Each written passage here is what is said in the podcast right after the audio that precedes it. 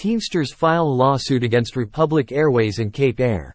The Teamsters have filed a lawsuit against Republic Airways and Cape Air for unlawfully requiring pilots to sign employment contracts with non-compete clauses that impose penalties ranging from $100,000 to $250,000. The lawsuit asserts the employment contracts are an attempt by the airlines to change pilots' working conditions unilaterally, in violation of federal labor law under the Railway Labor Act.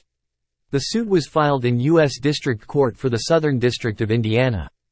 The contracts that pilots at these two companies are forced to sign as a condition of employment are unlawful and we fully expect to win in court, said Josh LeBlanc, president of Teamsters Local 357 and a Republic Airways pilot. These punishing non-compete agreements are not a solution for the labor supply problem that these employers created of their own accord.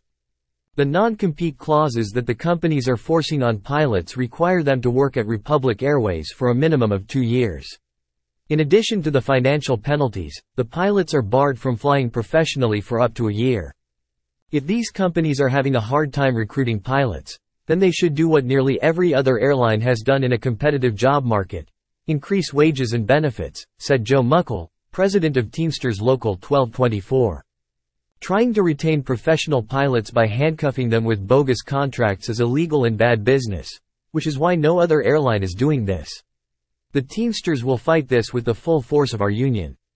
Republic Airways Inc. is a regional airline subsidiary of Republic Airways Holdings that operates service as American Eagle, Delta Connection, and United Express using a fleet of Embraer 170 and Embraer 175 regional jets.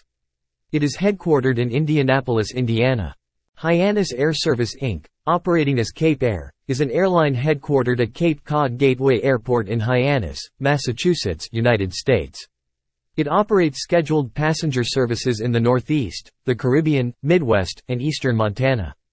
Founded in 1903, the International Brotherhood of Teamsters represents 1.2 million workers in the U.S., Canada, and Puerto Rico.